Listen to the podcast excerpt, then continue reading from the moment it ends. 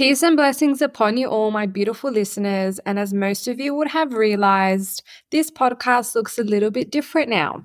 So, we have rebranded the Mindspace podcast to the Muslimah Mindset. Why have I made this change? I have made this change because I feel as though this title really encapsulates what this podcast is about.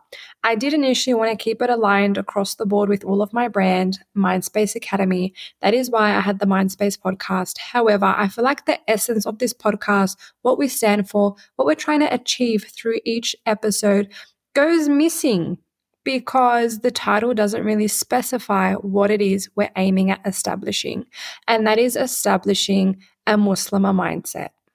You guys can look forward to continuing the next few weeks recapping the names of Allah subhanahu wa ta'ala and learning new ones. Next year, the podcast will look a little bit different, where I will start to venture into topics and how they actually associate with Islam. Topics such as marriage, parenting, self esteem, self worth. You know, your obligations. What are what are the things we should refrain from? How do these things play a role in our day to day life? And really starting to dive into a more broader aspect on how Islam can penetrate in our day to day life, our everyday thoughts, and our continuous mindset. And that, in essence, will build the Muslimah mindset we are all strive to achieve in order to be successful, in order to gain our akhirah, inshallah. So I feel as though the past two seasons has really set the set the foundation the belief the understanding we need in order for when 2024 comes around to really see our foundation start to water and bloom those little seeds and allow it to start to take over our life in a different manner. So I am super excited for that to come. I cannot wait for what 2024 brings us. However, today we will be focusing on one of the names of Allah subhanahu wa ta'ala, and that name for this week is Al Hafeez, which means the all preserving. The meaning of this is He is the one who protects the heavens and the earth and all that is in them, records the deeds of his slaves, and protects the believers from danger and Satan, and from committing sins. This occurs three times in the Quran, and one specific ayah, My Lord is guardian over all things. Surah Hud 11 57. Now, for some reason, when I hear this name, I am really drawn, like I'm sure most of us have been, to the occurrences in Palestine and to our brothers and sisters in Islam who are facing one of the biggest trials I think our generation is yet to ever see, to exist. The things that are actually happening are probably things we read in history books in class.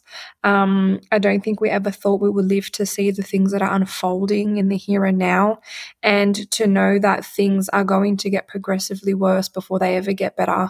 And really, if anything, can ever go back to better. Because as we do know, in our Quran, in the hadith of the Prophet Muhammad, peace be upon him, there are many, many, many major things that are going to come, and these are all signs of day of judgment.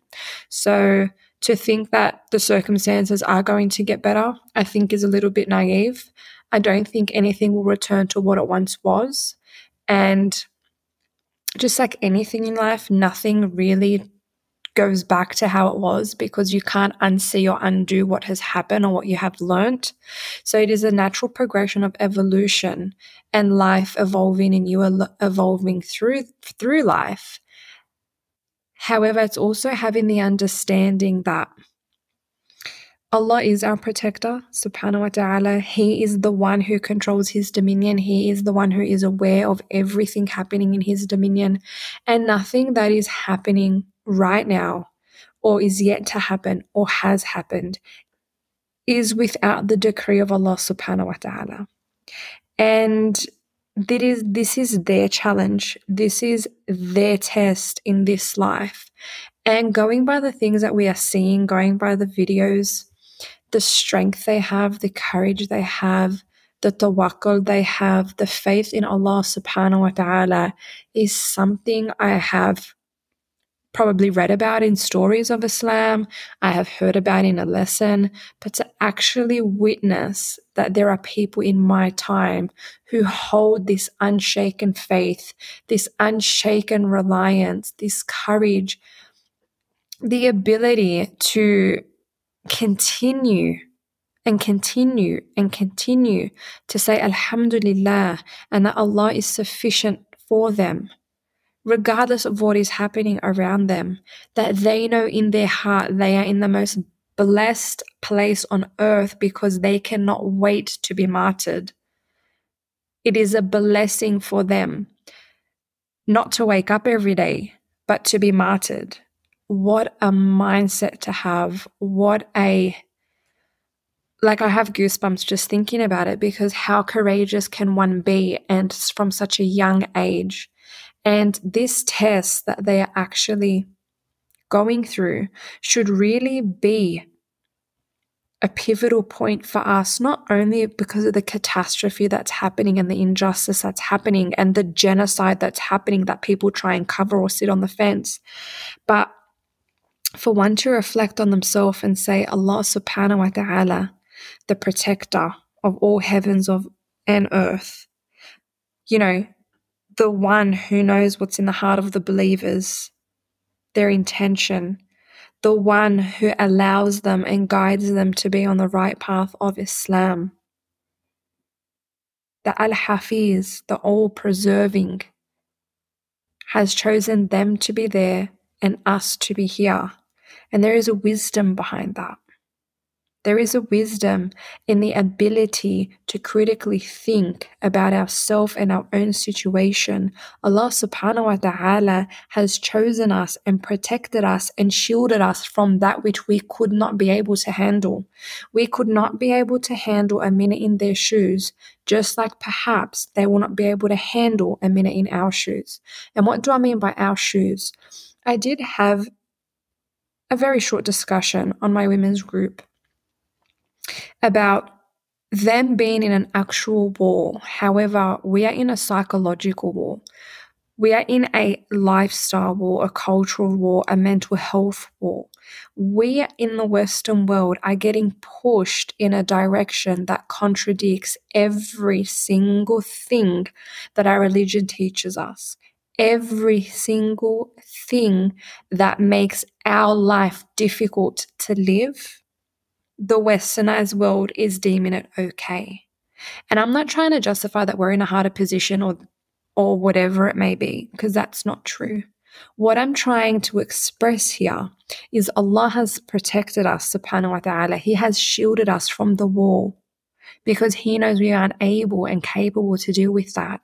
However, we are able and capable to deal with the warfare of the psychological warfare that we are dealing with here that our children are dealing with, that our families are dealing with, the never ending desire, the never ending need and greed and backbiting and anger and you know, need for status, the egotistical world that we are currently living in is the challenge we have every single day.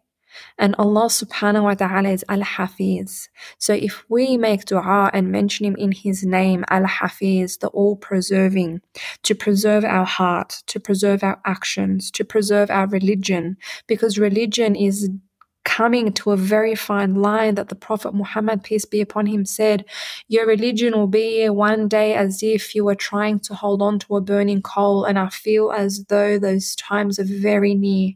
They are very close because people are becoming so involved into this dunya, into the things that don't serve them, and all guidance is from Allah subhanahu wa ta'ala. However, one still needs to acquire the knowledge, the understanding, the discipline, the ability to say no in order for Allah to give them the guidance it goes hand in hand. So we ask Al Hafeez to preserve our hearts, to preserve our religion, to preserve our intentions, to preserve, preserve our actions, our sight, our hearing. All of this on a day to day basis, a minute to minute basis, everything we're taking in, everything we're implementing, everything we're spitting out are all things that need to be preserved and thought about and really aware of because we are running into a fine line where the things that once were normal are now abnormal and we are becoming more and more stranger in a world that we're trying to fit in in. And how can you fit in a world where you are made to be strange? But Allah subhanahu wa ta'ala is al-hafeez. And if we hold on to that and if we nurture that and we ask Allah subhanahu wa ta'ala when we pray and in our dua to be all preserving of our children, of their hearts not to be attached to dunya, of allowing us to be role models for them, of allowing us to be a pillar in not only our home but our community for those around us. In order for us to build our own stranger community, which doesn't need to fit in, which doesn't need to be like everyone else because we are strangers, we are tourists amongst this world. And then we ask Allah subhanahu wa ta'ala to preserve those who are in war, those children, those mothers, those husbands, those men, brave, brave, brave men, men that are warriors, men that I think our eyes will never set sight on again, digging through rubble, working around the clock, haven't slept, haven't ate, haven't quenched their thirst. And Allah subhanahu wa ta'ala still preserves them, still protects them. Who gives them the ability and the willpower to still do that? Who has Allah subhanahu wa ta'ala has chosen them to have that tawakkul, to have that iman, to have that strength, to have the ability to continue to wake up every single day and fight and be strong and and be wanted and needed. And in the end, if they do die as shuhada, as martyrs, then they have won. Allah subhanahu wa ta'ala allows them to wake up every single day and feel chosen, regardless of the circumstance, regardless of the context. Think of it as a level deeper. Yes, the inner war. Yes, unjust killing. Yes, these are signs of the akhirah. But let's pare it back even further. That Allah willed, subhanahu wa ta'ala, willed for that nurse to help cure that person. Allowed for those men the ability and the strength and the muscle with their bare hands to pull out people from the rubble that Allah subhanahu wa ta'ala allows the smell of musk to be amongst those people who have passed. That is a telltale sign of how blessed the ending of those people are. That Allah subhanahu wa ta'ala has chosen those people, has preserved the hearts of those people to be so strong in His judgment and in His faith and in His guidance and in His support that they don't need anyone or anything outside of their spiritual connection to Allah subhanahu wa ta'ala. And Al Hafeez, the all preserving, has chosen them to encapsulate that. So Allah subhanahu wa ta'ala, the all preserving, preserves us in different ways. And oftentimes we may not see them because we don't give ourselves a chance to critically think and critically assess and actually acknowledge and thank Allah subhanahu wa ta'ala for every single instance of means that we have. The ability for me to sit here and record this podcast right now and share this message. The ability that Allah subhanahu wa ta'ala chose you and preserved you this morning to wake up for Fajr.